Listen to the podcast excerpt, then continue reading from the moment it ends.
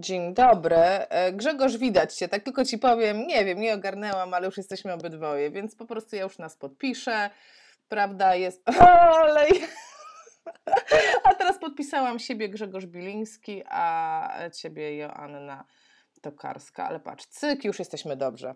E, trochę ogarniam, trochę nie ogarniam tej techniki, ale nic to. Słuchajcie, e, witamy Was serdecznie, ale nie zła akcja, Grzesiek jest zamutowany, jak coś powie, tego nie usłyszycie, ale to odmutuję go, jak już Cię widać. Zaraz, zaraz, zaraz, zaraz. O, już, Grzesiek jest odmutowany. E, także też możesz powiedzieć dzień dobry naszym widzom. Dzień dobry, dobrze, że nie zmutowany. Witam Was serdecznie na dzisiejszym live'ie. Jest mi nie, niezmiernie miło e, dzisiaj z Wami porozmawiać i powiedzieć Wam kilka fajnych, ciekawych rzeczy. Zostańcie z nami, mam nadzieję, że będzie super.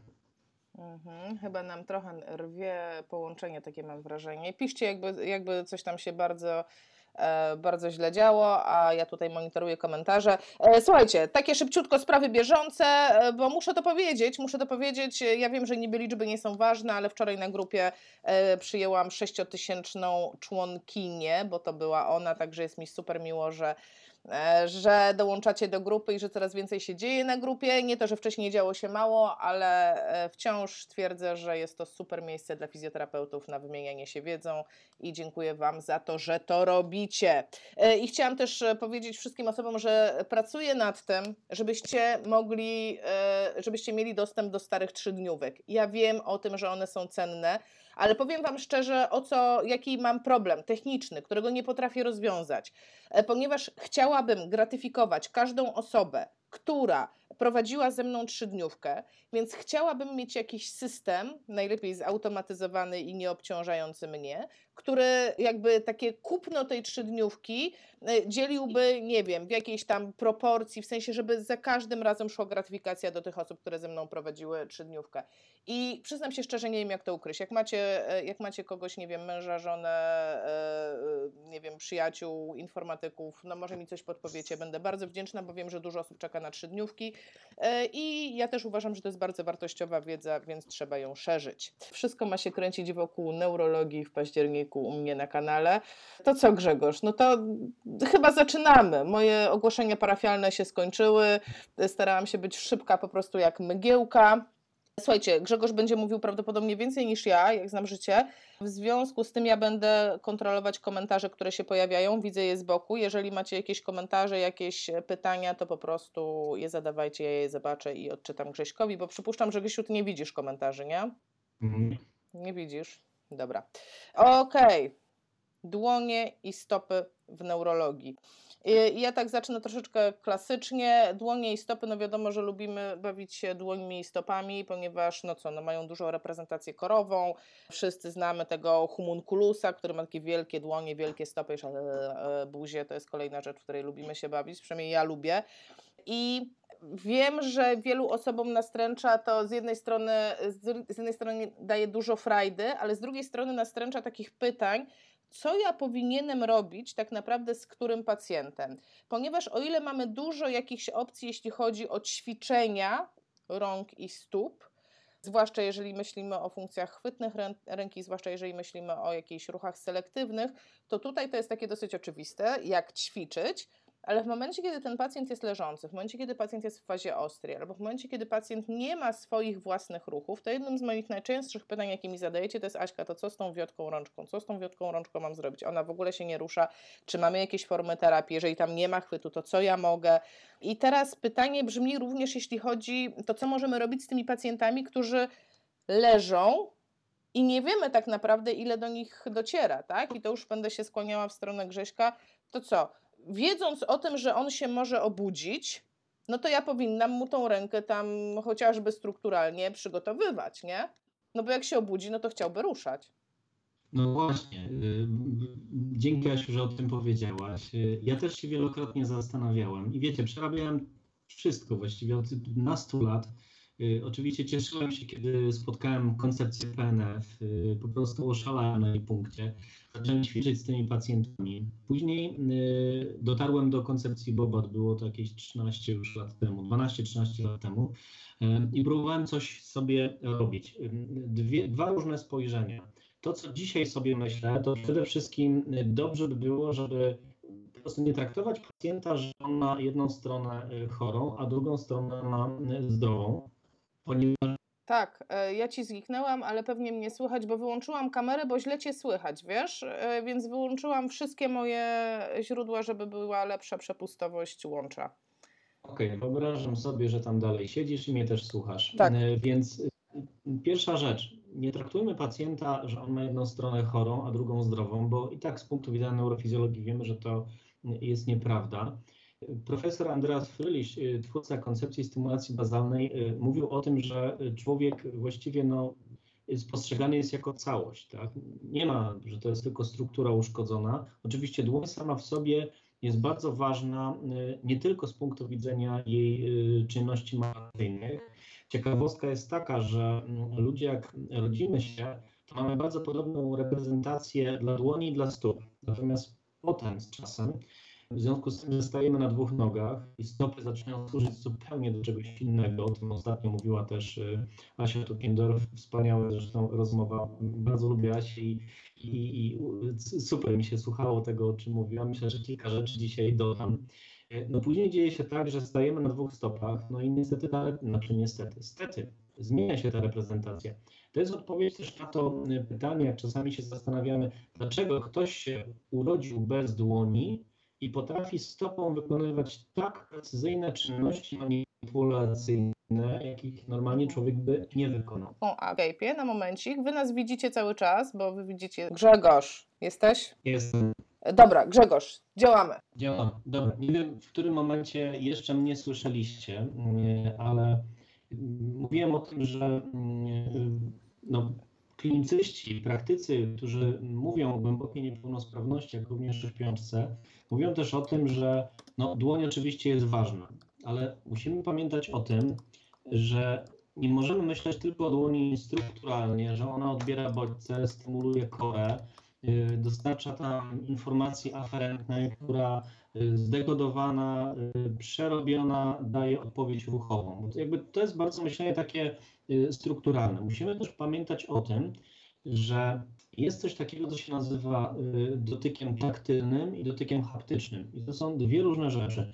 Większość terapeutów myśli o taktylności, czyli o tym, że, mm, że, że dłoń dostarcza informacji, no i możemy sobie ją tam stymulować. Natomiast pamiętajcie, że jeśli dotykamy człowieka, i to zawsze omawiamy w koncepcji stymulacji bazalnej, to co mi się podoba i to co właśnie pięknie uzupełnia koncepcję PNF i koncepcję Bobat, jakby rozbudowuje pewne obszary, yy, z szacunkiem się zawsze w stymulacji bazalnej o tym odnosimy i zawsze mówimy o tym, że PNF najpiękniej opisuje wzorce. Yy, Jest jednak ważna rzecz. Pamiętajcie, że jeśli dotkniemy człowieka, tak po prostu sobie przyjdziecie i go tak dotkniecie, no to zawsze dotykacie też jego duszy. Dłoń sama w sobie, oprócz tego, że tak jak Asia powiedziałaś, ma bardzo dobrą reprezentację parową, to również jest y, częścią y, osobistą, ale bardzo często, w 80% przypadków, tak dookoła kuli ziemskiej, jest tak i dłoń, jak i stopa bywa obszarem y, człowieka intymnym. To też no, nie możemy tak po prostu sobie z butami tam wejść i zacząć coś tam grzebać. Wiecie, to tak, kiedyś tak robiłem. Tak? Ktoś mi powiedział, że nie ma dłoni, której nie można byłoby otworzyć. No to Biliński poszedł sobie na ojom, no i tak sobie pomyślał, jakby tam wcisnąć palec, jakby tam postymulować i otworzyć. Niby fajnie, reakcje wegetatywne bardzo duże, czasami pacjenci się prężyli, czasami respirator szalał. E, Zastanawiałem się i tak myślałem, ok, dałem dużo informacji do układu nerwowego, wiecie, byłem z siebie po prostu bardzo dumny. Dzisiaj myślę sobie, że to nie było fair, nie było ok, bo być może ten pacjent nie chciał tego, być może on swoją dłoń traktował jako coś bardzo osobistego, E, no i tak po prostu wszedłem tam z butami w ten jego osobisty świat. Więc po pierwsze, jeśli możecie, nie myślcie tylko o tym, że stopa i dłoń dostarcza dużo informacji do układu nerwowego. To jest y, kiedyś zresztą na ostatnim live'ie, jak byliśmy, rozmawialiśmy też o pewnych rzeczach, to co z Asią nakręciliśmy, Ktoś powiedział, że powołuje się na Domana, e, że on jest stary. No tak, jest stary. I faktycznie w koncepcji Domana było tak, że dawało się po prostu masakrycznie dużą ilość bodźców po to, żeby skaptować układ nerwowy. To nie do końca jest fair. Więc jeśli masz pacjenta po udarze, pierwsza rzecz, tak, dostarcz mu bezpiecznych bodźców, ale zacznij sobie przechodzić z tej strony zdrowej w cudzysłowie na tą stronę chorą. Od strony zewnętrznej dopiero później możesz przejść na stronę wewnętrzną. Pacjent powinien najpierw dotknąć siebie. Ok, to jest pierwsza rzecz. Jeśli masz zamkniętą rękę, nie otwieraj jej na siłę, tak jak to kiedyś robiliśmy, żeby ją położyć na głowie i go tam pogłaskać, bo ruch, który pacjent robi, oprócz tego, że dostarcza mu informacji, no, ważne, żeby konsekwencja była ważna dla niego, tak? Bo mózg ma taką zdolność, mózg ma taką zdolność, że no, odbiera na zasadzie wszystko albo nic. Jeżeli coś mu nie będzie pasować, jeżeli nie będzie pasowało do kontekstu sytuacji, to on tego nie weźmie dla siebie. To jest pierwsza rzecz. Druga rzecz jest taka, że jeżeli, jeżeli umysł odbierze sytuację jako taką niespecyficzną, niechętną, ja nie chcę, żeby ktoś w mojej dłoni grzebał, to efekt będzie, słuchajcie, odwrotny od zamierzonego. Czyli krótko mówiąc, jeżeli przyjdziemy i tam coś w tej dłoni otworzymy, ją pogrzebiemy nagle, zaczniemy ją stymulować od tak, to to, co pacjent zrobi za chwilę, to krótko mówiąc, da ci do zrozumienia, odwal się od mojej dłoni, bo to nie ma znaczenia dla mnie, co robisz, więc ją zamknie. Okay? Więc de facto przychodzimy, robimy jakąś stymulację, chcemy przeciwdziałać spastyczności, tak naprawdę prowokujemy zamknięcie tej dłoni. Dlatego ważne jest, żeby po działaniu struktur, po przygotowaniu psych, psychicznym dłoni, tak? czyli, czyli ja nie wchodzę z butami w tą dłoń przede wszystkim, po stymulacji poprzez własne ciało, czyli to, co ja robię z pacjentem, to lecę tędy, tędy i z powrotem. Okay? I to, co zauważyłem, pacjenci nawet po ciężkich udarach mózgu potrafią później sobie ten ruch zrobić. To jest pierwsza rzecz. Druga rzecz jest taka, nie wiem, czy ty, Asiu, uczestniczyłaś kiedyś, byliśmy na takich rozmowach o spastyczności w Warszawie, to był 2008 rok i tam ustaliliśmy, że w spastyczności dobrze jest lepiej działać w łańcuchu zamkniętym. Oczywiście w ten sposób nie oprzemy ręki tak od razu, zresztą to też nie miałoby do końca sensu, szczególnie w pozycji leżącej, no bo niby po co. Tak. Pierwsza rzecz. Druga rzecz jest taka, żeby nie otwierać łańcuchów biokinematycznych. Czyli nie poruszamy kończyną po prostu w powietrzu po pierwsze, bo to nie ma sensu. To pierwsza rzecz. Druga rzecz jest taka, że program motoryczny jest tak słaby, że najpierw musimy się ustabilizować w polu grawitacyjnym. Yy, jeżeli będziemy ustabilizowani, szczególnie jeśli chodzi o miednicę i obręcz barkową w polu grawitacyjnym, wtedy możemy dopiero poruszyć głową i dopiero możemy nałożyć na to ruchy kończyn.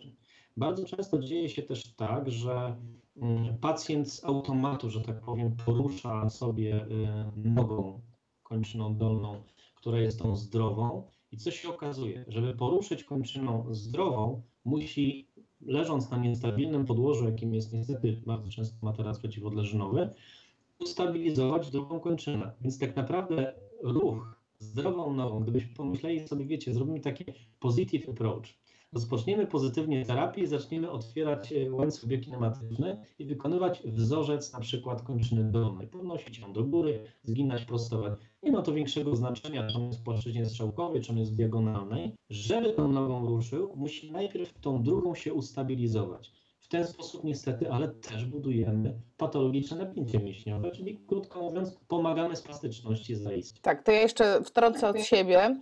Chciałam tylko wtrącić na temat neuroplastyczności, że dość istotne w tym podejściu i zarówno do dłoni, i zarówno do stop, ale tutaj będę się chciała odnieść głównie do dłoni i do całej kończyny górnej. Dość istotne jest to, że w pierwszej fazie po udarze, czy w pierwszej fazie po uszkodzeniu mózgu, bo to niekoniecznie musi być udar, ta neuroplastyczność wygląda zupełnie inaczej niż będzie wyglądała później. I uchylam, uwaga, rąbka tajemnicy. Mam dla Was na zakończenie października e, fantastyczny wywiad przeprowadzony z człowiekiem, który zjadł po prostu zęby na badaniu neuroplastyczności u pacjentów e, po udarze.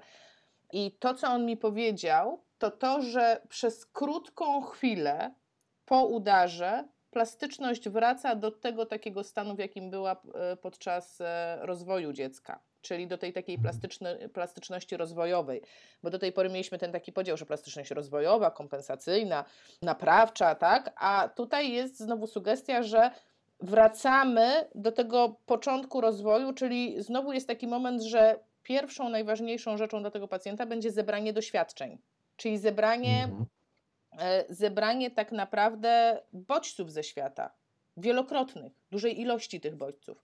Nie wiem, jak ty się do tego odniesiesz, bo no generalnie nie chciałabym zdradzać całego, całego, całej zawartości tego wywiadu, bo tam będą rzeczy, które mogą być kontrowersyjne dla wielu osób. Ale Tak, jestem, jestem za stymulacją, natomiast wiecie, pierwsza rzecz, jeśli chodzi o neuroplastyczność ośrodkowego układu nerwowego, to y, badania, które są na tym robione, i oczywiście znam wielu naukowców, profesorów, którzy to robią, ale odwołam się do y, dwóch y, takich bardzo ciekawych naukowców. Jeden nazywa się David Eagleman, zresztą widzę Asia na półce, masz jedną z jego książek y, który opisując właściwie, no bo te badania na temat neuroplastyczności pochodzą albo z fMRI, czyli funkcjonalnego rezonansu magnetycznego, lub y, z EEG, czy też QEG, gdzie mamy do czynienia z mapowaniem mózgu. Ja również miałem przyjemność y, pisać artykuły na ten temat, wspólnie oczywiście, bo sam absolutnie nie będę na ten temat się wymądrzał. I rozmawiałem z tymi naukowcami. Oczywiście oni to publikują, my o tym piszemy, natomiast sami co do tego mają wątpliwości. I kiedy bywam na konferencjach, a jest taka konferencja Interfejsy Mózg-Komputer międzynarodowa co dwa lata w Opolu, cudowna zresztą, bardzo fajni ludzie wykładają, zawsze się czegoś mogę nauczyć. Za, zawsze jak mówimy o neuroplastyczności, mówimy o badaniu fMRI, to mm, i o tej dłoni, tak, o tym, że tam się bardziej świeci w tym mózgu, tak, jest bardziej kolorowo, okazuje się, że jeden z naukowców opisał to tak. Mówiąc o tym, że patrzę na obraz rezonansu funkcjonalnego magnetycznego i na zmiany, które nastąpiły podczas stymulacji, no, pierwszy problem. Pacjent, okno 6-sekundowe, tak, więc to jest jakby problem samego badania. Po drugie, pozycja, w jakiej pacjent się znajduje, więc tam można sobie palcem ruszyć, tam się coś świeci. To są ciekawe oczywiście badania, ale on opisał to w ten sposób. Wyobraźcie sobie, że siedzicie na statku kosmicznym i patrzycie na kulę ziemską. Widzicie ją w takiej powiedzmy wersji jak y, piłka koszykowa. Y, Patrzycie przez okienko statku kosmicznego i zauważyliście, że nad Amazonią pojawił się jakiś dym. I twierdzicie, że na podstawie wielkości tego dymu wiecie, co tam się tak naprawdę dzieje. Nie, nie wiemy, to jest tylko obserwacja. Y, Natomiast jeśli chodzi o QEG i, i samo ma- mapowanie mózgu na podstawie y, y, elektroencefalografii, y, inny z kolei y, autor, profesor Christian Kaisers, opisał, to jest tak, jakbyście siedzieli y, na parkingu w samochodzie przy Stadionie Narodowym w Warszawie, słyszeli wrzawę, czyli ten szum, który tam się pojawił i stwierdzilibyście, tak, ja wiem, co tam się dzieje. Więc to jest jakby ta kwestia problemu naukowego, także oczywiście oni się cieszą z tego, jak, jak, jak dzieci, że dostali takie narzędzia, że mogą, natomiast niemniej jednak to są obserwacje. I teraz wracając do tej drugiej części, y, Asiu, o którą mm, pytałaś, tak, jestem za stymulowaniem dłoni, natomiast nie jestem za przestymulowaniem. Słuchajcie, tyle, ile razy ja przestymulowałem naście lat temu pacjenta, do tego stopnia, że rekord mojego przestymulowania pacjenta 17 sekund, że pacjent się wyłączył. Czegoś takiego, ja się wystraszyłem wtedy, bo pacjent, który był czterokończynowy, był po prostu, wiecie, potężne napięcie. Wydawało mi się, że to jest w ogóle spastyczność czterokończynowa. Y, To było ciężkie uszkodzenie mózgu y, aksonalne z zatrzymaniem akcji krążenia, z zespołem poreanimacyjnym, wypadek motocyklowy. Y, Jasiu y, miał na imię, zmarł niestety chłopak, no co jest zresztą typowe y, dla tych osób opisywane w medycynach stanów nagłych. Nagle, słuchajcie, wiecie, pięciu studentów do pomocy. To co, idziemy na OJOM? Idziemy na OJOM. Poszliśmy na ten OJOM. Oczywiście masakryczna ilość bodźców. Wiecie, takie, taka talaroterapia, jak ja to dzisiaj mówię. Włącznie z tym, że z tym respiratorem, z tym wszystkim postawiliśmy go przy łóżku i on stał. Oczywiście był wspierany, tak, punkty kluczowe, głowa, obręcz barkowa, miednica, wszystkie te rzeczy. Po czym nagle zrobił mi się taki, iu, jakby się, wiecie, jakby rozlał. W ogóle spastyczność minęła, myśmy go położyli. Całe szczęście był podpięty pod wszystkie monitory. Nic się nie wydarzyło, słuchajcie. Ale to było coś niesamowitego, że nagle z takiego, wiecie, czterokończynowego ja mogłem po prostu wszystkim poruszać, on był płynny, przelewał mi się jak taki ser dosłownie na pizzy. Zapytałem o to jedną z koleżanek, która jest instruktorem Wojty, bo mieliśmy okazję ze sobą rozmawiać i powiedziała, że Wacław Wojta to opisywał. To było po prostu przestymulowanie chorego. Więc ja po tym wiem, że nie można tak po prostu bezkarnie dać jakąś ilość bodźców, bo mózg tego po prostu potrzebuje. Tak, on potrzebuje, ale mądrego bodźcowania, a nie przestymulowywania. Zawsze na szkoleniach powtarzam, to jest jakbyście poszli na imprezę. Wyobraź sobie, że żeby dostymulować swój układ pokarmowy, potrzebujesz zjeść 200 gram jakiegoś posiłku, y, żeby dokarmić wszystkie swoje zmysły, język na całej długości, po prostu we wszystkich obszarach, powonienie, muzyka leci w tle. Potrzebujesz y, lampki wina, żeby się dobrze poczuć, ale nagle się okazuje, że ktoś ci przynosi, jak na takim, wiecie, weselu, które zaczęło się o godzinie 18 i nagle jest kumulacja.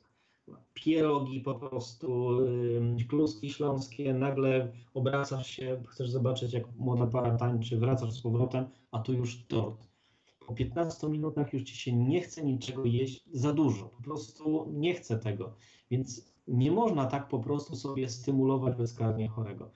Tutaj z ratunkiem, słuchajcie, tak naprawdę przychodzi zdrowy rozsądek i obserwacja. Okay? To jest coś, co mamy wszyscy wbudowane, ale czasami się za dużo uczymy i zatracamy to odczuwanie drugiego człowieka. Jeśli widzisz, że. Mogę się wtrącić? Mogę tak się. Bo ja tak. tak mam takie pytanie. E, ty mnie nie widzisz, ale ja siebie mogę pokazać. Mhm. No bo teraz wszyscy mają w głowie, ja też teraz to mam w głowie, to w jaki sposób rozróżnić to wystarczająco od tego za dużo, no i jeszcze od tego, kiedy będzie za mało tych bodźców, tak? gdzie tego szukać, mhm. w jaki, na co zwracać uwagę. No bo ja, na przykład ja takim moją metodą jest, ja zakładam pacjentom pulsoksymetr, bo ja mm, tak domówkowo pracuję, okay. tak, więc ja nie mam tak. dużych y, możliwości tak naprawdę. Obserwacja no. pacjenta, źrenice, spocił się albo się nie spocił, albo się napiął, albo się nie napiął, albo wzrosło tętno, albo spadło tętno. I to są tak naprawdę moje punkty odniesienia. Ale czy E, no ale czy tak naprawdę wszystko powinnam podporządkowywać tym punktom, tak? Czy mm, no jakby mhm. gdzie szukać, tak? Jak ty to rozwiązujesz u siebie? Y, tu, Asiu, to, co powiedziałaś, no tak, tak działa wykrywacz kłamstw, tak? Reakcja źrenic, reakcja skórna, y, zwiększenie y, potliwości, przewodnictwo elektryczne, no i zwiększenie pulsu, tak? To są te rzeczy, o których ty mówisz. Tak, jest to poziom wegetatywny tam zazwyczaj widzimy reakcje, które są związane. I teraz uwaga, nie wiadomo, czy z koncentracją, czy ze stresem. Okay? Wiemy natomiast, że informacja dociera do układu nerwowego. Y, ciekawą rzeczą jest napięcie mięśniowe. I teraz, jeżeli jakby wszystko to, co Asia powiedziałaś, tak, natomiast podporządkowanie, nie, bym tego nie podporządkowywał. Znowu, to jest pewnego rodzaju obserwacja na temat na temat reakcji układu nerwowego, ale tak naprawdę my po reakcjach nie znamy myśli tego człowieka.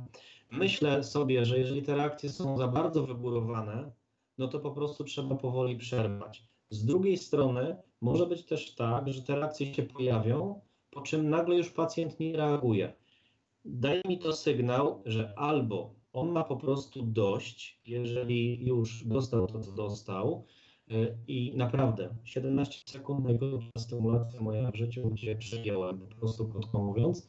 Um, natomiast może być też tak, że on został nakarmiony, jego zmysły zostały nakarmione i jemu po prostu wystarczy. W świecie wystarczy. Zostawcie go wtedy, dajcie mu z tym popracować. Ja w dokumentacji medycznej opisuję tak zwane czasy skupienia Czyli y, opisuję, że pacjent ostatnio z Poznania, y, zresztą koleżanki, przysłali, y, no, zobaczyć, jakie jest Strasznie moje tnie, zdanie wiesz, na- przepraszam, wtrącam się, strasznie tnie nam, e, strasznie tnie nam. Tak się zastanawiam, czy twoje dzieci nie grają, nie oglądają YouTube'a teraz. Nie, nie, Co, co, nie o tej porze czy coś nam, czy coś nam nie żre łącza? E, No, gram na zwłokę, bo to jest tak raz lepiej, raz gorzej, więc e, może teraz będzie lepiej.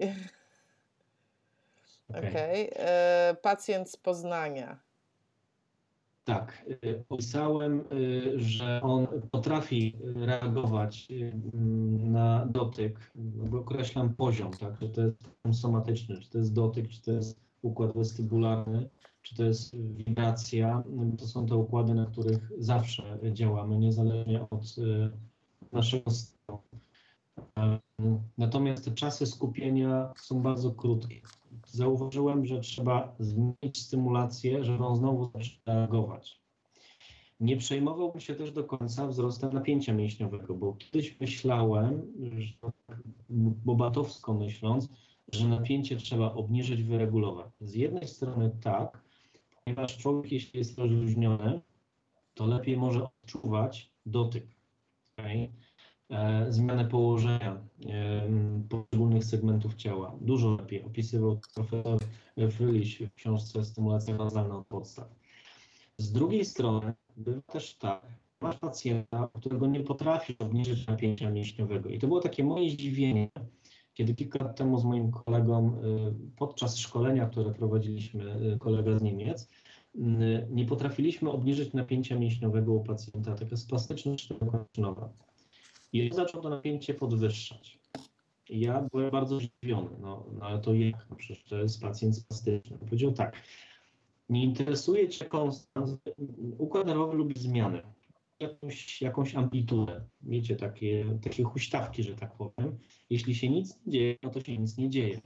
Jeśli nie potrafisz obniżyć napięcia, to je podwyż, zobacz, jak układ nerwowy zacznie je obniżać, czyli ty podwyższasz, a on obniża, podwyższasz, obniża, czyli powstaje właśnie ta ciekawa amplituda. Em, Nie dajmy się zmówić tym, że bardzo dużo się uczymy, zacznijmy obserwować. Naprawdę zacznijmy obserwować y, i zapisywać sobie. Jeśli nie wiesz, jak to opisać, bo pacjent neurologiczny nie jest łatwy. Oczywiście można opisać strukturę, funkcję, aktywność, natomiast ciężko chory leżący człowiek, jak opiszesz jego aktywność, tak?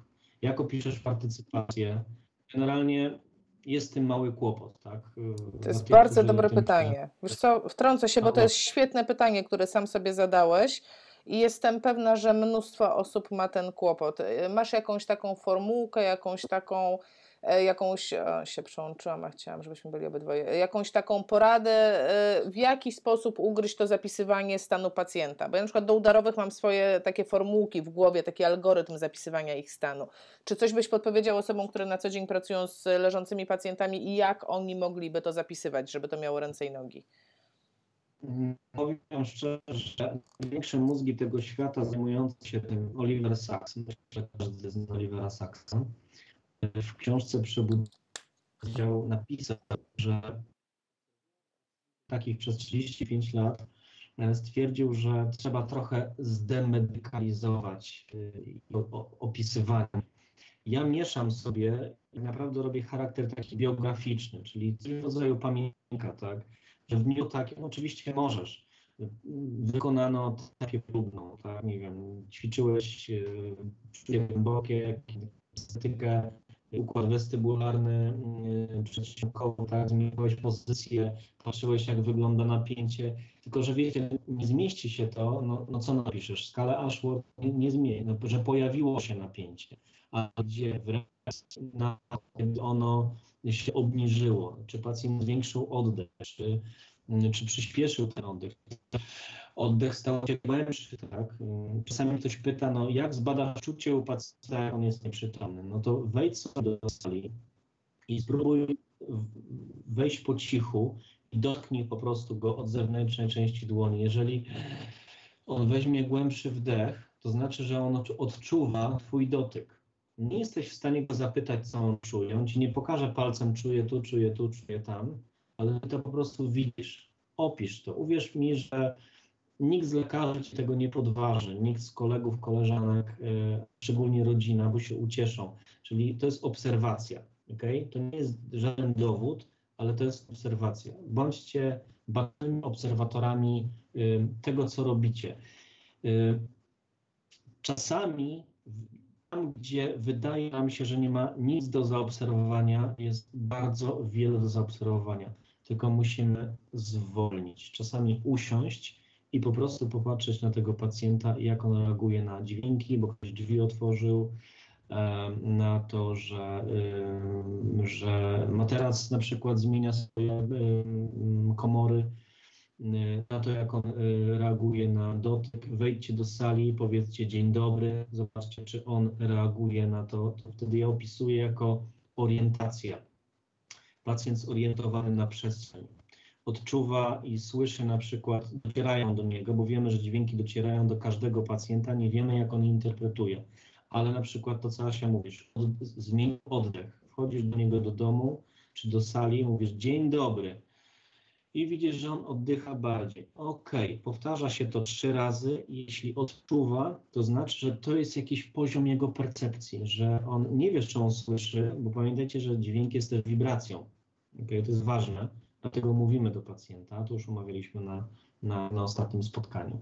Y, jeśli nie reaguje, podejdź do niego i spróbuj na przykład przejść dość głośno, szurając nogami wokół łóżka i zobacz, czy są jakieś reakcje. Jeśli nie, to spróbuj poprawić prześcieradło, kołdrę, poduszkę być może i wtedy być może on zareaguje. Jeśli nie zareaguje, to ten pacjent nie jest zorientowany na przestrzeń ani bliską przestrzeń wtedy możesz go dotknąć. Jeżeli on reaguje na Twój dotyk, to znaczy, że ten pacjent zorientowany jest na poziomie układu somatycznego na siebie, na ciało. To znaczy, że powinniśmy pracować z ciałem poprzez dotyk. Okay? Czyli kwestia odbioru i działania. Okay? Jesteśmy tam, gdzie to działa. No dobrze, a to są jakieś takie sytuacje, w których byś nie dotykał pacjenta? Mm, tak. Jedna sytuacja była. Y, przyszła do mnie y, studentka, że mm, studiów magisterskich, że chciała mi o coś zapytać, ponieważ dostała pracę w zakładzie opiekuńczo-leczniczym y, i jak wchodzi do sali, to jedna pacjentka strasznie krzyczy. Po prostu drze się, wiecie, a widzi ją już z odległości kilkunastu metrów i krzyczy. I ona nie wie, czy ona ma ją dotknąć, czy ma jej nie dotykać. I nakręci, ja mówię, to nakręć film. I ona przyniosła taki film, wiecie, gdzie wchodzi z aparatem do sali fotograficznym. Oczywiście dzisiaj mamy RODO i wszystkie te rzeczy, ale w rezultacie jej to pomogło. Y, I zaczęła ta pacjentka krzyczeć. Młoda dziewczyna, 43 lata, ciężki udar mózgu. No i co się okazało? Leżała tam przez dwa lata w tym zakładzie. Ja powiedziałem, to w takim razie, jeżeli krzyczy, to znaczy, że się czegoś boi. Tak? No bo nikt nie krzyczy bez powodu, albo nie rozumie sytuacji, albo niestety no, paskudne skojarzenia. E, I ktoś, kto przychodził do niej ubrany tak jak ty, być może poprzednia rehabilitantka, po prostu działała strukturalnie. Okay? I to nie było fajne. I dlatego ona od razu krzyczy, żeby ostrzec, no, że jest w jakiś sposób, nie chce tego, co zaraz się wydarzy, czyli czegoś się spodziewa. Więc zrób tak, stań w tym przejściu i po prostu stój, aż ona przestanie krzyczeć. Bo z, działanie no, jej nie działa, tak? To jest trochę tak na, na poziomie behawiorystyki. Ci, którzy czasami oglądają telewizję, ja rzadko, w telewizji jest taki facet, to się nazywa Cezar. On z psami, z kotami, Cezar Milano. Cezar Milano, A, król zwierząt. Właśnie. Jeżeli pies szczeka, co masz zrobić? Masz stać i nic nie robić, aż on przestanie szczekać, bo zjarzy, że to nie działa. Okay? E, no ja na tej samej zasadzie powiedziałem jej, stań i nic nie rób, aż ona przestanie krzyczeć. No i przestała po pięciu minutach. Potem zrób krok w przód. Zrobiła krok w przód. Jak myślicie, co się wydarzyło? Krzyk. Oczywiście pacjentka znowu zaczęła krzyczeć. Znowu przestała. Słuchajcie, to trwało około godziny. Powiedziałem, musisz mieć na to czas. Podejdź do niej i usiądź. Jak już usiądziesz i ona przestanie krzyczeć, to ją dotknij. I teraz uwaga, gdzie masz się dotknąć. Musicie wybrać od razu obszar, który jest mm, najbardziej społeczny. Teraz, jeżeli chodzi o kończynę górną, społecznym obszarem, słuchajcie, jest boczna część ramienia. Jak ktoś podejdzie i nas tutaj dotknie, wiecie, takie trzymaj się chłopie, to jest ok. Ale wyobraźcie sobie, ktoś przychodzi, nas chwyta pod łokieć i hej, w ogóle nie pasuje to do kontekstu, to odwal się po prostu ode. Więc dotknij ją za ramię i tylko trzymaj ją tam, ok? Pacjentka pozwoliła się dotknąć, pozwoliła sobie też przejechać po y, ręce, pozwoliła też poruszyć, ale bardzo powoli ręką. Słuchajcie, co się okazało. Ja czegoś takiego widziałem to tylko raz w życiu. Y, Ona to sfilmowała. Wyobraźcie sobie, że pacjentka miała pourywane bicepsy od redresji. Okay? Oczywiście wpisane było, że miała wykonywane redresje. I teraz, jak wiecie, godzina, żeby e, ocenić pacjenta, tak? Jeżeli mój pacjent ma złe doświadczenia y, z poprzednich terapii, to ja go nie będę dotykał, tylko usiądę sobie przy nim y, i po prostu zobaczę, jak on reaguje i czy potrafi się wyciszyć. Y, Takiego pacjenta konsultowałem dwa tygodnie temu w Obornikach Śląskich, gdzie właśnie wcześniej był rehabilitowany.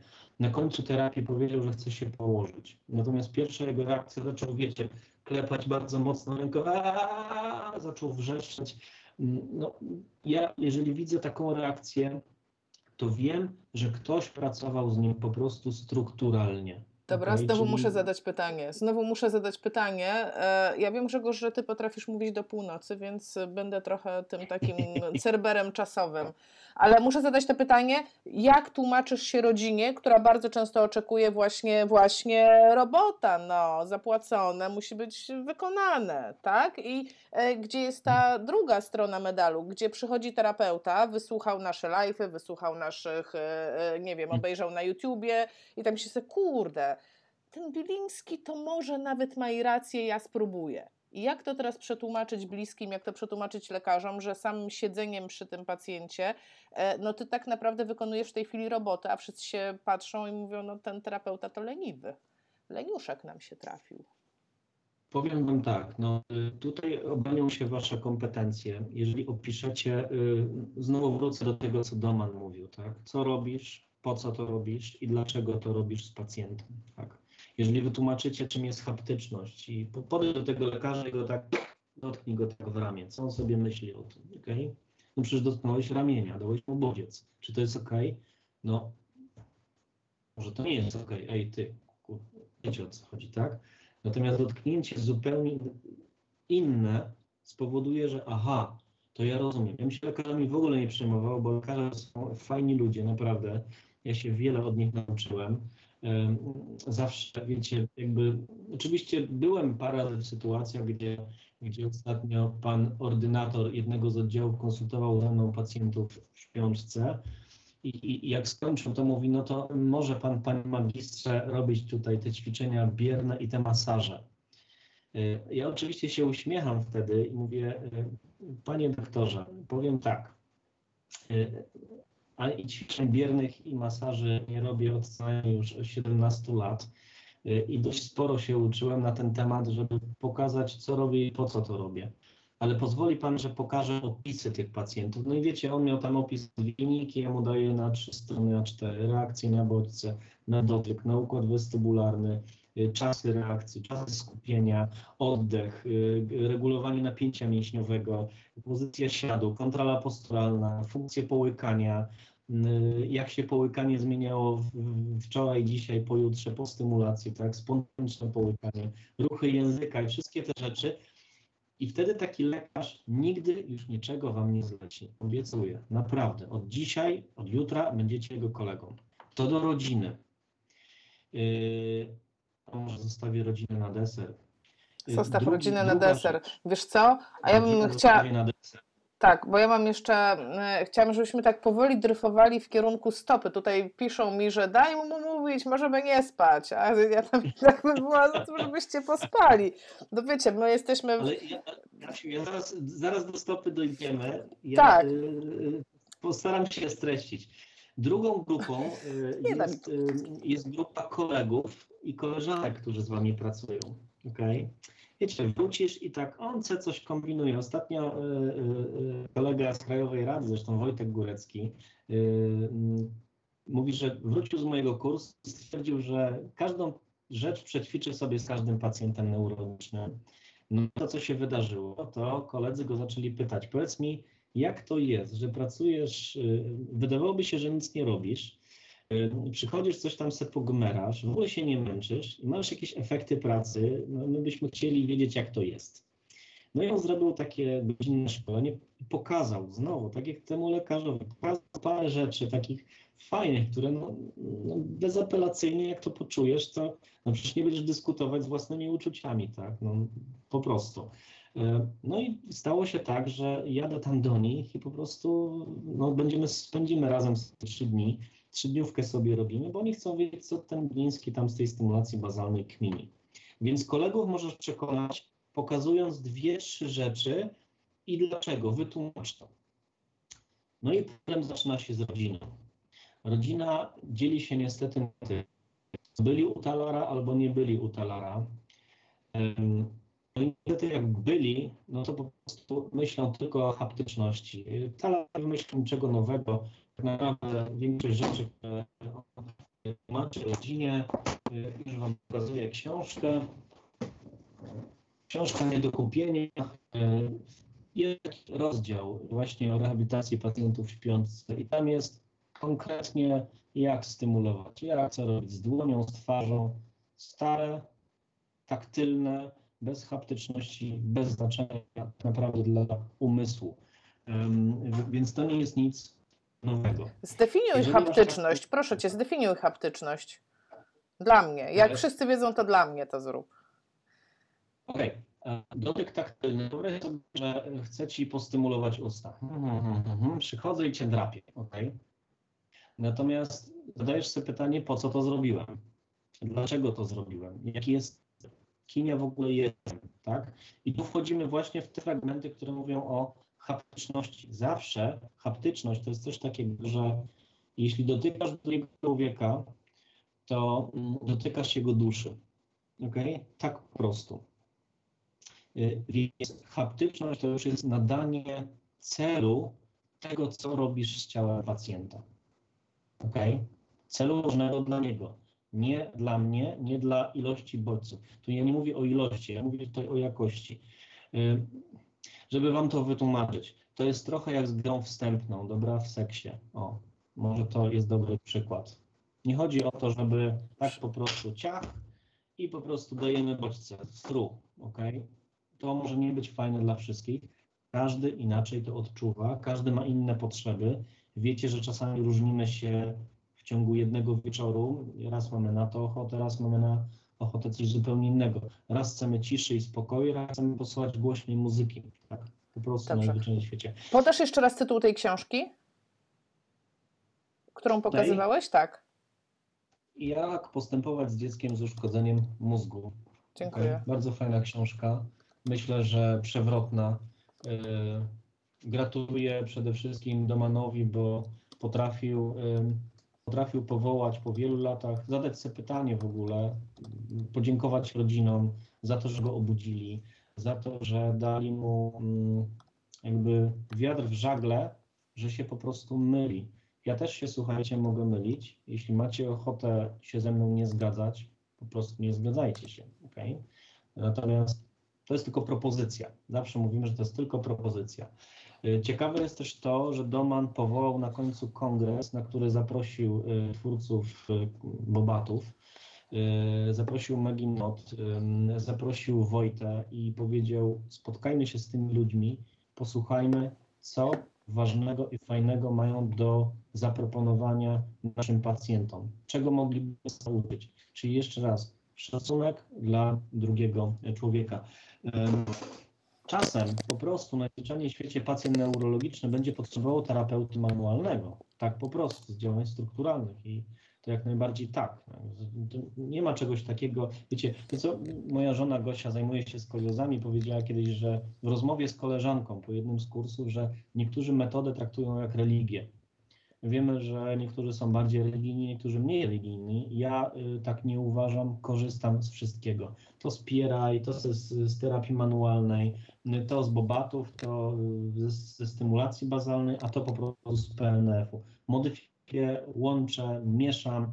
Wam też naprawdę to proponuję. Tak po prostu. Zobaczcie, co z tego wyjdzie. No, najzwyczajniej w świecie. To jest wasz warsztat pracy. I nikt wam nie, nie, nie powie, wiecie, bo jak to powiedział Ludwik Pasteur, wiele człowiek wymyślił, żeby w ogóle nie trzeba było myśleć. I tak powstały modele rehabilitacji. Ja sam jestem twórcą jednego z nich.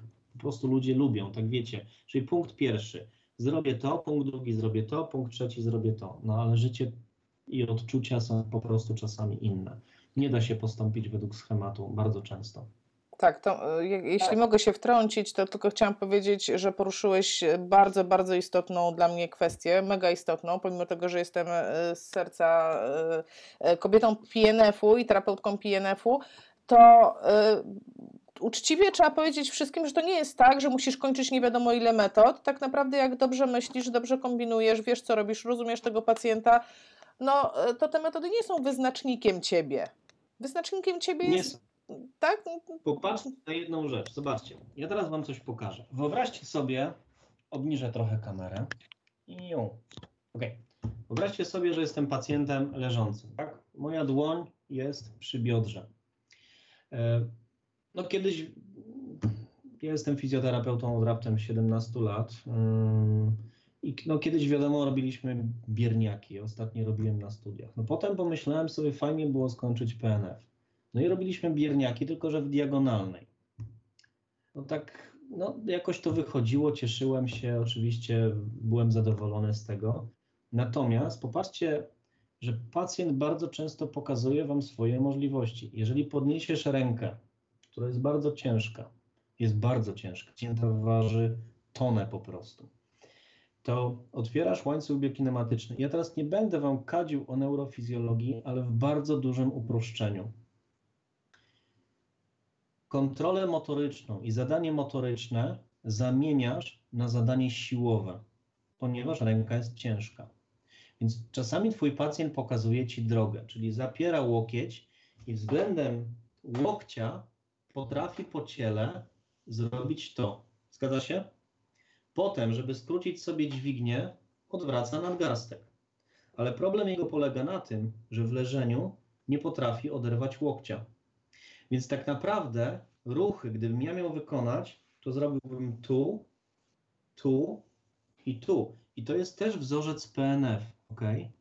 No bo przecież on jest stop, klatka stop, ale ja nie muszę teraz robić z nim od punktu A do punktu Z, tylko wyobraźcie sobie, że kręcę film i cofam się klatkę do przodu i klatkę do tyłu.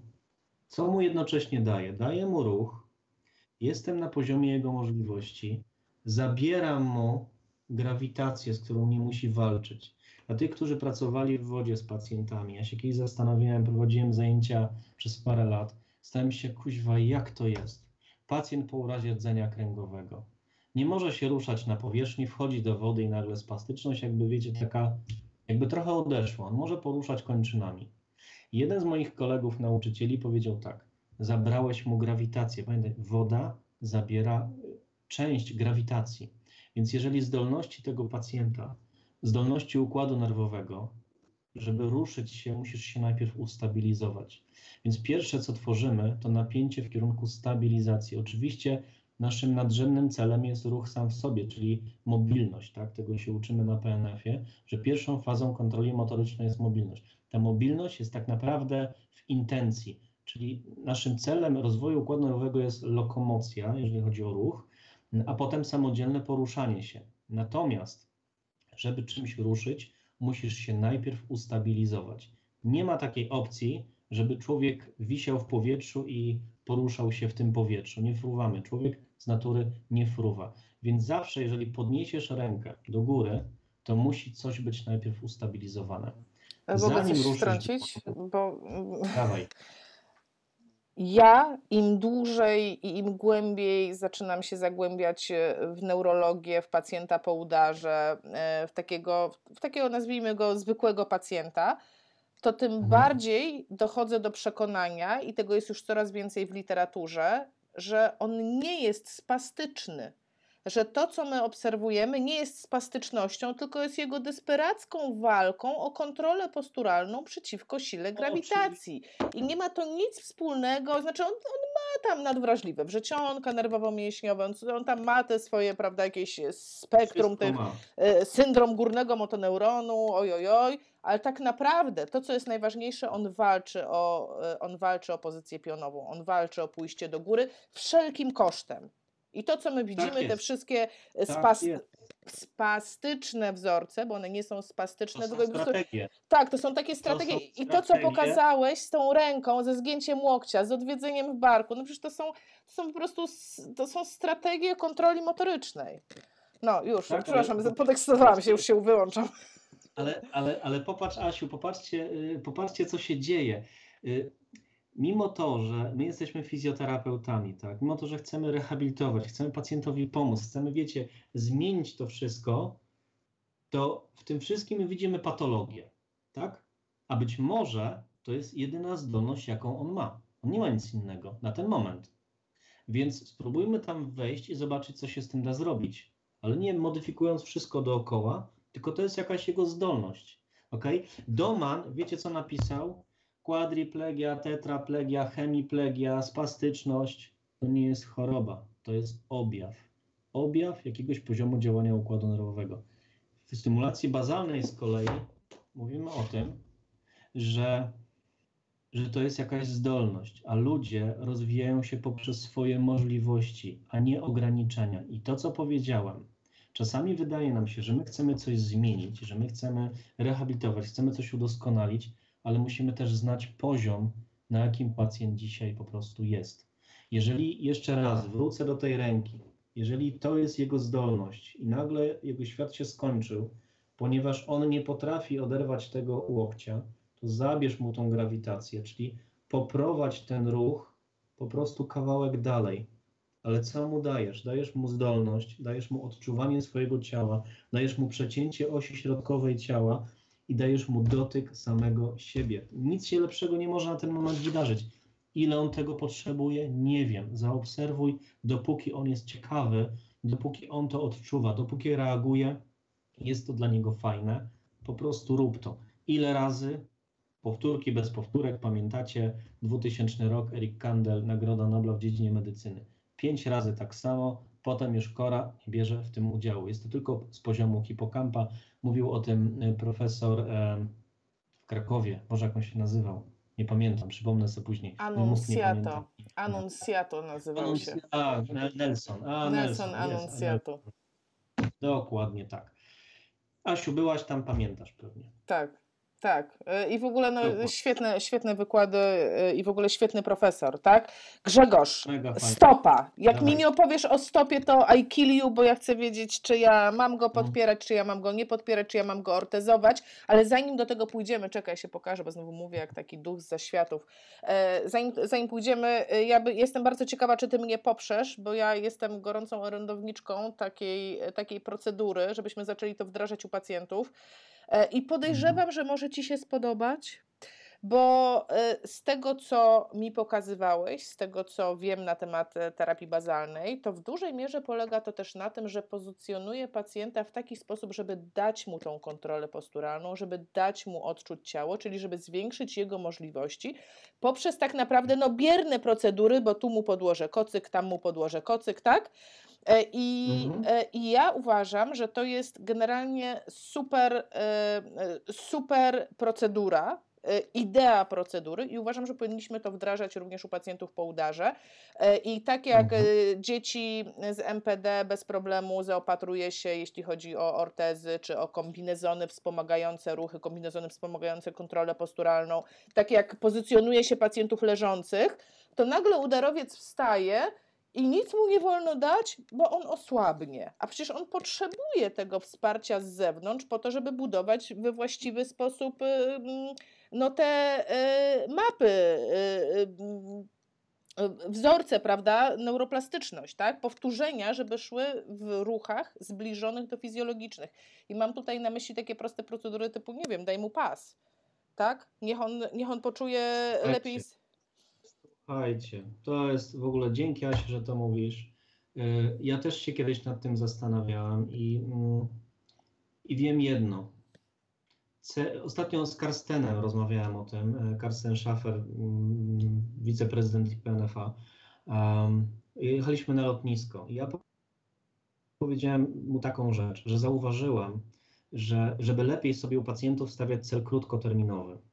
Większość, wiecie, widzi odległe. Czyli pacjent po udarze ma chodzić, tak? Ma ruszać ręką i mówić. To są trzy cele nadrzędne. Y, I rodzina chce po prostu tego.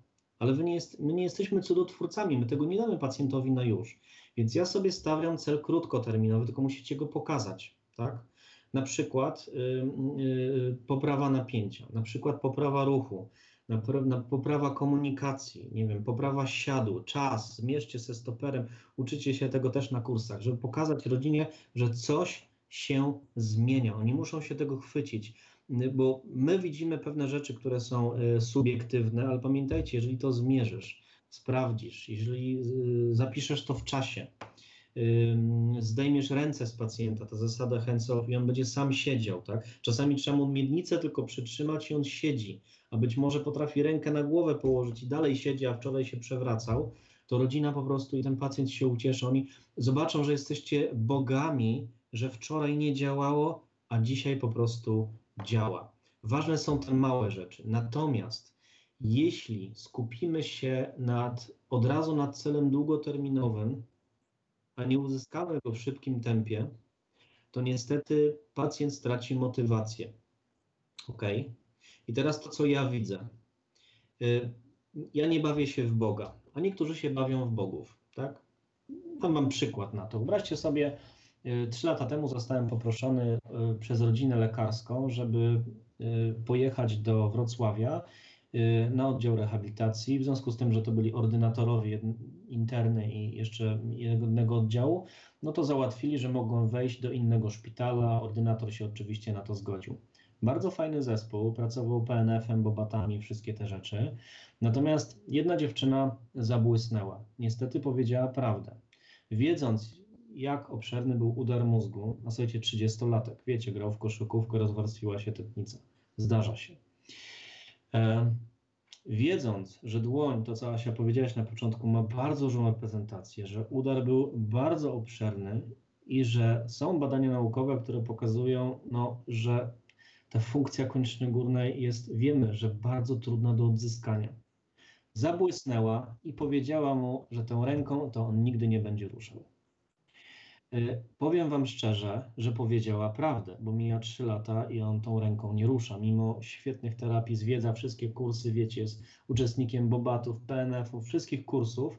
Wiemy, że ta ręka ciężko będzie uruchomić, ale ja nie bawię się w Boga, bo wiem, że dla pacjenta to jest ważne.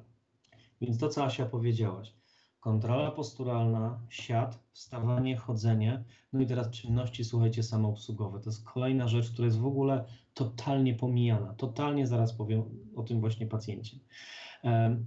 Mówię, że ręka jest trudna do uzyskania, ale nawet jeżeli wiecie to, że jest trudna, nie olewajcie jej, dobrze? Bo mm, nawet jak macie mało czasu, zróbcie coś z tą dłonią. Naprawdę y, dłoń jest bardzo ważna, jeżeli chodzi o fluencję słów. No zobaczcie, że ja ciągle gestykuluję, tak? Y, W biznesowych wystąpieniach publicznych niektórzy robią jeszcze to, to się tak naz- nazywa publiczna masturbacja, y, że, bo to reguluje emocje. Okay? To jest czynnik emocjonalny, czyli dotykanie czegoś y, reguluje emocje. Y, Jest to ważne. Dlaczego? Bo zanim człowiek zaczął mówić, komunikował się na gesty. Dlatego dłoń jest tak ważna w tworzeniu słów, okay? w wyrażaniu emocji, w wyrażaniu siebie. Y, To nie jest tylko dłoń do chwytania, puszczania, przenoszenia czegoś. To, to nie tylko to. Okay? Neuropsychologia pokazuje jeszcze zupełnie inny y, obszar dłoni. Nie bawmy się w bogów, cel krótkoterminowy, jasne, przejrzyste, to co chcemy dzisiaj na terapii zrobić. Ustalcie sobie jedną rzecz, po prostu jedną na raz i to będzie już super. Co do funkcjonowania chorych. Czasami terapeuci zapominają o tym, co jest dla pacjenta ważne. Dla pacjenta ważne po udarze jest samodzielność względna. Oni naprawdę chcą być samodzielni. Teraz, jeżeli my, jako terapeuci, bo wiecie, chcemy bardzo szybko tak, coś zrobić, wiecie, nagle posadzimy i tak dalej, i tak dalej, postawimy tego pacjenta, to oczywiście, jeśli to jest starsza osoba, no to zanim to, co powiedział Doman, wyzdrowieje, to będzie miała 200 lat, tak? Więc te kompensacje, to co Asiu powiedziałaś, są po prostu potrzebne. E, człowiek jest czymś więcej niż kupą struktur, która ma działać, ok? I to, co ja zauważam, jeżeli pacjent, a mam takie telefony, panie doktorze, my byśmy chcieli do pana przyjechać na terapię ręki. Okej, dobrze. Mm, y, A czy macie rehabilitację na co dzień? Proszę pana, gdzie my to już nie jeździmy? No w porządku. I wszędzie jest terapia ręki? Tak. Y, Dobrze. Y, Ile mąż ma lat? Y, 57. A ile jest po udarze? 5 lat. A ma depresję? O, no ma, ale on dostaje na to tabletki. A dlaczego pan o to pyta? Ponieważ, moi drodzy, po dwóch latach funkcja kończyny górnej po udarze mózgu nie ma znaczenia na jakość życia chorych po udarze mózgu. A wszyscy skupiają się na ręce. I teraz wyobraźcie, co się dzieje. On nie ma właściwie życia, jest wożony od gabinetu, a jeszcze mało tego, pani mówi, y, bo ja mu dałam szansę do końca roku. Ja mówię, ale szansę na co? Co on panią zdradza, bije, pije, kradnie? No nie za bardzo rozumiem, jest po ciężkim udarze mózgu. No, żeby zaczął ruszać tą ręką. Pani musi przyjechać, ja muszę z panią porozmawiać, okej? I to po prostu tłumaczę, że wszyscy chcemy, ale jego cel życiowy jest zupełnie inny niż ruszanie ręką, bo dla niego to już jest dzisiaj nieważne. Okay? On by chciał się spotkać z kolegami, zwiedzić świat, yy, on by chciał mieć swoje hobby, a on jest wożony, słuchajcie, od gabinetu do gabinetu na, na, na terapię ręki. Wiecie, co się ciekawego stało? Yy, Człowiek, który przysłał tego pacjenta razem z tą panią do mnie, spotkał mnie po roku. Ta pani z Legnicy przyjechała do Opola i powiedział, że, że prosiła, mi przekazać, że po rozmowie ze mną dostała, jakby wiecie, takim pałą baseballową w łeb i nagle ktoś jej wytłumaczył, że ten mąż ma zupełnie inne cele i on dla niej jest, jak, jakby wiecie, składał się z ręki i reszty. Okay? A tak nie jest. Więc te czynniki psychologiczne są bardzo ważne i patrzcie też na motywację. Motywację możecie sobie ocenić w skali X. Jest taka X, nie jak X, o jak zapamiętacie, jak X narzeczony, X narzeczona. Okay? Um, motywacja jest bardzo ważna motywacja potrafi, wiecie, podnieść pacjenta na duchu, dać mu pole działania. Kiedy motywację uzyskacie? Wtedy, kiedy zrobicie terapię na poziomie pacjenta. Nie wiem, czy Asiu pamiętasz, Louise Lutz Rapids powiedziała, że pacjenci po udarze powinni wykonywać dużo trudniejsze zadania niż potrafią. Pamiętasz to? Mhm. No. I pokazywała tam takie badania na małpach. Rozmawiałem o tym z wieloma osobami zajmującymi się neurorehabilitacją. Wiecie, tak się zastanawiałem nad tym. Wyobraziłem sobie siebie, że jestem w klasie czwartej szkoły podstawowej i nagle dostaję zadanie z matematyki z klasy siódmej. Co się wydarzy? Czy ja je rozwiążę? Nie. Moja motywacja spadnie do zera, poczuję się głupim, kretynem, idiotą, debilem i w ogóle nie. To, to nie jest najlepszy pomysł. Znowu wrócę do Domana. 1950 rok, słuchajcie, ta książka powstała.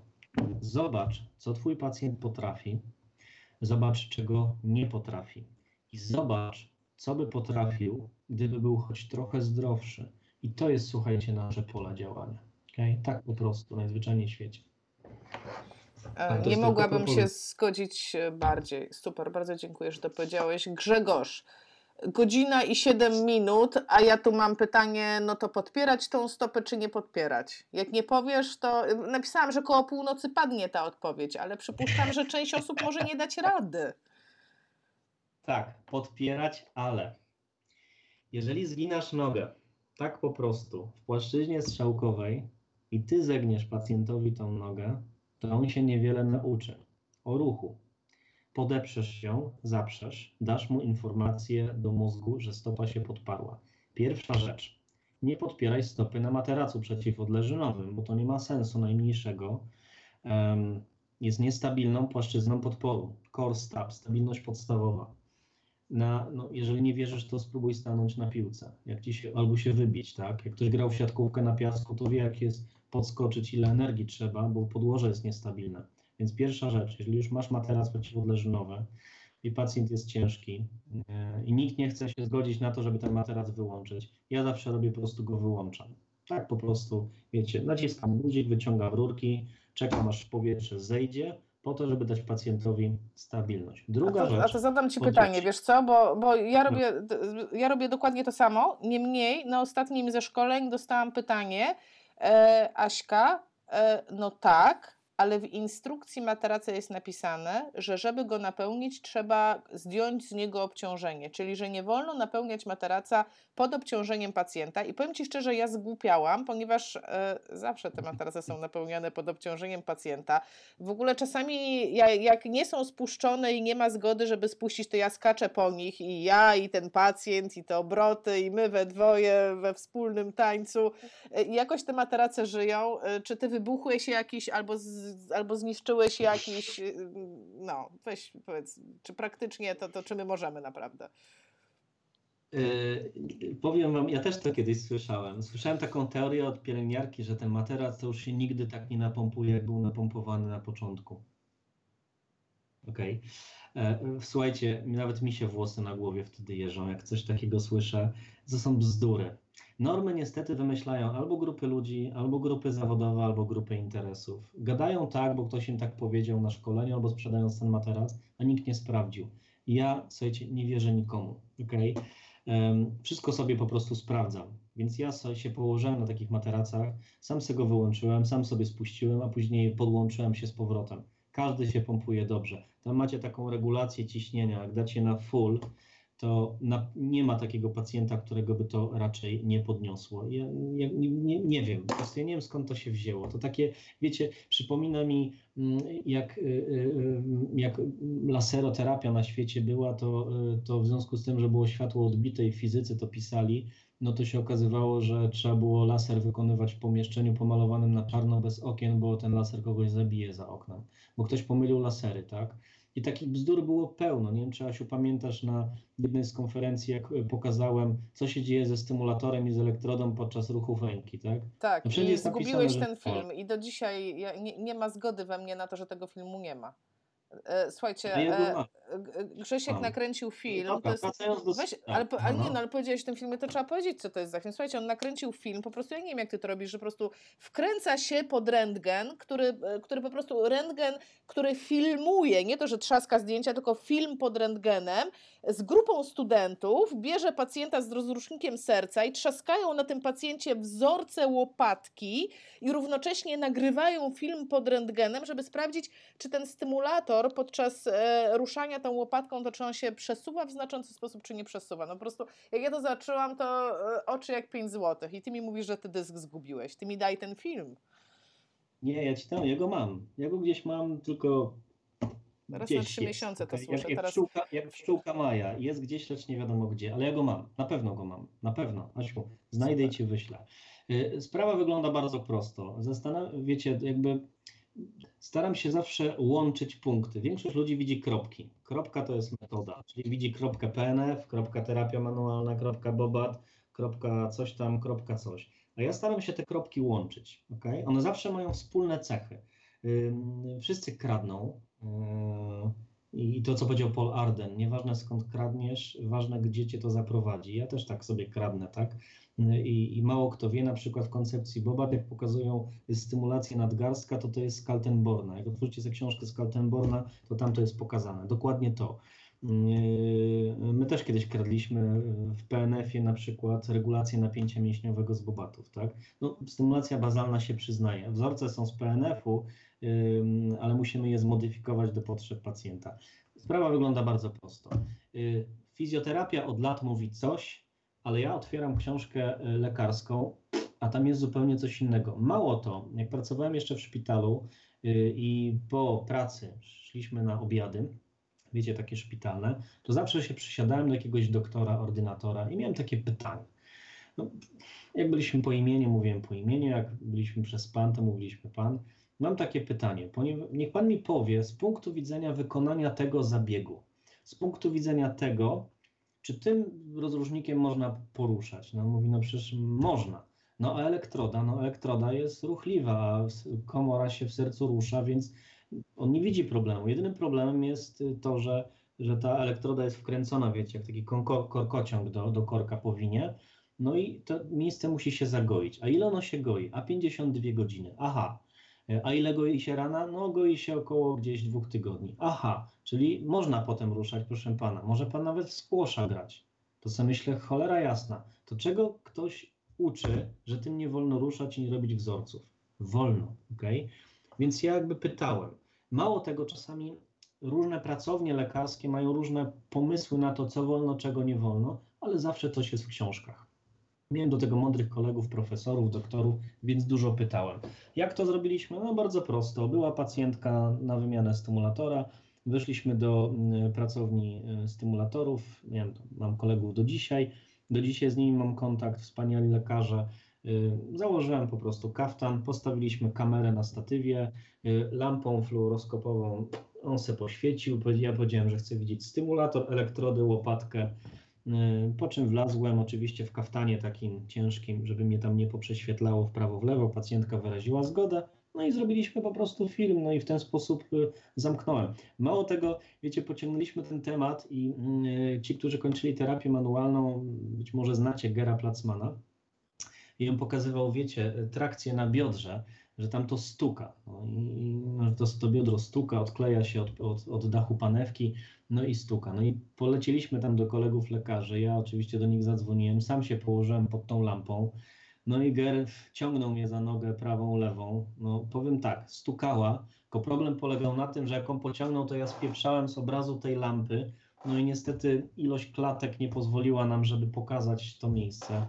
Musielibyśmy jakoś przykleić moją miednicę, mój tyłek, krótko mówiąc, do, do leżanki, żeby to pokazać. Więc eksperymentujcie. Jak macie lekarzy, wchodźcie na zabiegi operacyjne, oglądajcie to, patrzcie, dopytujcie i składajcie po prostu medycynę z fizjoterapią, bo, bo wiecie, tak naprawdę, jeżeli chodzi o w ogóle medycynę, to. Yy, na łamach czasopisma Focus y, był taki streszczenie artykułu jednego z profesorów w Stanach Zjednoczonych, który, wiecie, tak zebrał y, w miarę do kupy wiedzę z całego świata ze studiów medycznych i wiecie, co powiedział? Że 68% wiedzy przekazywana na studiach medycznych jest nieaktualna. Oskarżył tym przede wszystkim profesorów, którzy siedzą, zasie, się na uczelni po drugie, nauczyciele akademicy, którzy po prostu, wiecie, swój zeszyt dyktują od 15 lat i sami się nie uczą. Więc to jest po prostu kłopot, tak?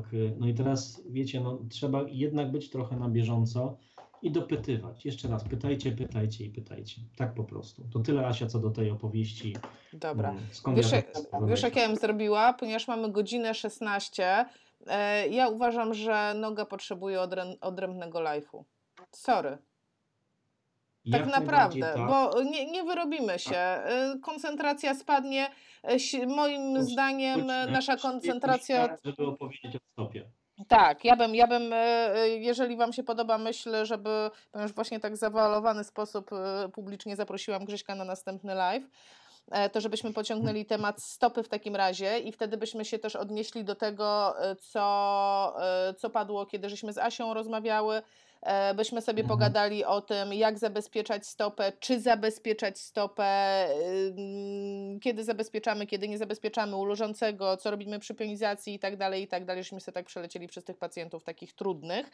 E, tutaj widzę po lajkusiach, że chyba się e, część osób zgadza. I słuchajcie, a w ogóle jeżeli Was interesuje wiedza, którą przekazuje Grzesiek, to mamy dla Was, mamy takie, mamy ogłoszenie, już nie parafialne, mamy po prostu grande finale. Tak, grande finale. 127 osób z nami zostało przez prawie półtorej godziny, więc, e, więc po prostu wow. E, Kasia pisała, że trzy razy już jej odwołali bazalną i po prostu jest zdesperowana, jedzie wszędzie.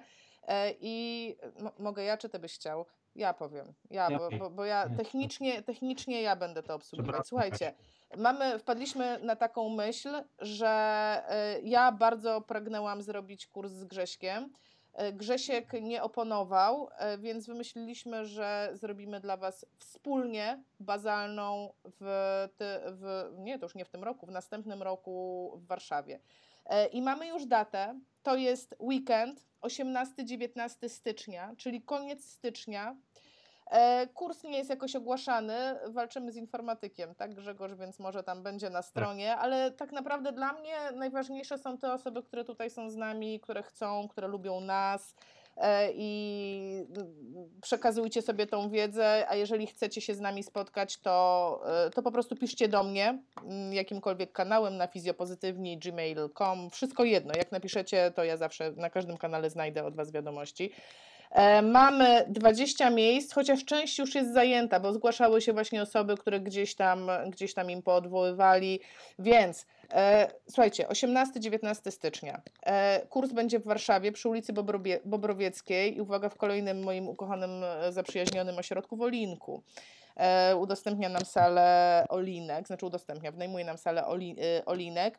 I to, co e, chciałam Wam powiedzieć, i Grzesiek e, mm, przytaknął, tak, to też jest e, Twoje, to co powiem, e, to, że e, jeżeli decydujecie się na to szkolenie, to wiedzcie o tym, że e, jestem tam ja i jest tam Grzegorz i to jest koniec, więc e, cały dochód z tego tak naprawdę gratyfikujecie nas w tym momencie za, e, za cały kurs, za całe szkolenie, za całą wiedzę, którą e, dostaniecie od Grześka, więc... E, więc to jest, e, to jest taka informacja. A i cena szkolenia będzie 990 zł. E, Zacznie się w sobotę, skończy się w niedzielę. E, Ci, którzy, a, Asia pamiętaj o mnie już komentarze, e, te osoby, które do mnie pisały i są już zapi- zapisane na listę, no to wy jesteście na liście, w ogóle nie ma, nie ma bata, ale miejsca jeszcze są, ponieważ to jest pierwszy raz, kiedy my tak ogłaszamy. I ja nie wiem, Grzegorz, jesteś podekscytowany? Ja bardzo, y, że tyle ludzi jest z nami i że się z nimi spotkam i że będę mógł, wiecie, nie opowiadać o tym, tylko po prostu y, zrobić y, no, stymulację. No, każdy będzie mógł poczuć, jak to jest y, y, być pacjentem przez chwilę. To pewnych rzeczy się po prostu nie da wytłumaczyć. Jak to w jednej bajce napisał Antony de Mello, że jego syn przyszedł do domu i mówi: Tato, mam taki problem, bo dostałem lekcję do zrobienia, tato wojskowe. Nie wiem, jak się do tego zabrać. Y, Synu, myśmy robili zawsze to tak. Obserwacja, analiza, badanie, działanie. U nas w wojsku zawsze to działa, ale tato, synu, jeszcze raz. Obserwacja, analiza, działanie, to musi działać. Tato, tylko problem polega na tym, że to ma być prelekcja o seksie. Y, No i to tak trochę jest. Ja nie jestem w stanie Wam wytłumaczyć pewnych rzeczy na ekranie monitora, siedząc tutaj po prostu przy biurku. Ale jak się spotkamy, zobaczycie, że to jest bardzo, bardzo fajne. Dla tych, co skończyli PNF albo spotkali się z PNF-em, zmodyfikuję wzorce i pokażę, jak fajnie jest. Zobaczycie tam, czy, czym jest stabilność podstawowa, jakie są relacje zależności y, obszarów ciała, y, jak zacząć w ogóle tą terapię od takich bardzo fajnych rzeczy. Zobaczycie, że poskłada Wam się to wszystko do kupy i to będzie proste. To, co piszą do mnie ludzie. Y, Proste techniki, spektakularne efekty. Mniej pracuję, a dwa razy więcej uzyskuję. I to jest bardzo fajne. Zapraszamy i na pewno do zobaczenia. A co do stopy, no to tak jak Asiu zauważyłaś, no będziemy musieli ją przenieść Tak, musimy, raz. koniecznie musimy przenieść stopę, ponieważ to już jest za dużo na jeden dzień. E, uważam, że trzeba tutaj, no po prostu koncentracja siada. A, a i też z takich technicznych rzeczy chciałam powiedzieć Wam, że e, w tym miejscu, gdzie jest szkolenie, jest też hotel, więc jeżeli martwicie się, że jesteście z e, daleka, to tam nie ma problemu, tam nie trzeba kombinować z nie wiadomo jakimi noclegami w Warszawie, tylko tam po prostu na miejscu można wynająć sobie pokój. Więc tak, ja to, ja to bardziej technicznie myślę, Grzegorz bardziej, e, Grzegorz bardziej merytorycznie w tym wypadku. No i tyle na dzisiaj. Grzegorz, dziękuję Ci. Uważam, że te spotkania są, em, są zawsze bardzo twórcze. Bardzo dobra była jakoś pod koniec. Live wrzucę na YouTube. Myślę, że nie, Grzegorz, że wrzucimy to na YouTube. Niech to będzie, bo to są wartościowe rzeczy. No i co? Słuchajcie, z tych live'ów, oprócz tego, że naprawdę fizjoterapeuci do mnie piszą, wysyłają mi filmy ze swoim pacjentem, co ja bym tam doradził, to y, na podstawie Asiu tego, co kiedyś nagraliśmy, piszą do mnie rodziny. Byłem nawet w Irlandii przez pięć dni, gdzie byłem na konsylium y, lekarskim. Mogłem opowiedzieć, co robię i po co to robię z pacjentem. Zrobiłem opis na trzy strony na podstawie mojego opisu, a słuchajcie, musiałem zmontować zespół z przyjaciół, y, y, menadżerowie, y, pracownicy techniczni, y, szef kuchni, y, mistrz steków. Każdy dostał jakieś zadanie. Powiem Wam, to co oni wyczynili, raz, że Monika pojechała do Dublina, y, dostała się na podstawie opisu do najlepszej kliniki w Irlandii na rehabilitację neurologiczną. Monikę będę przedstawiał na konferencji y, w Toruniu. Jest konferencja o śpiączce.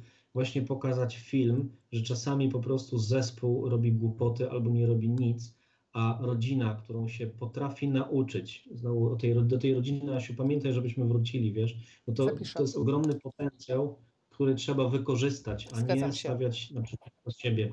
Zgadzam się. Ale to nie dzisiaj, bo znowu musiałbym tu godzinę gadać. Wiem. Ja muszę wiedzieć, muszę, muszę taki mózg sobie inhibitor. Yy, łysy przestań gadać. Masz mnie, nie, nie musisz się tym przejmować. Po to, po to tu siedziałam cały, cały wieczór. Dobrze, y, tutaj Wam napisałam. e, A, pisze Marcin, że zrobimy z tego podcast, e, ale chyba nie słuchał początku, ale dobrze, kochanie, zrobimy.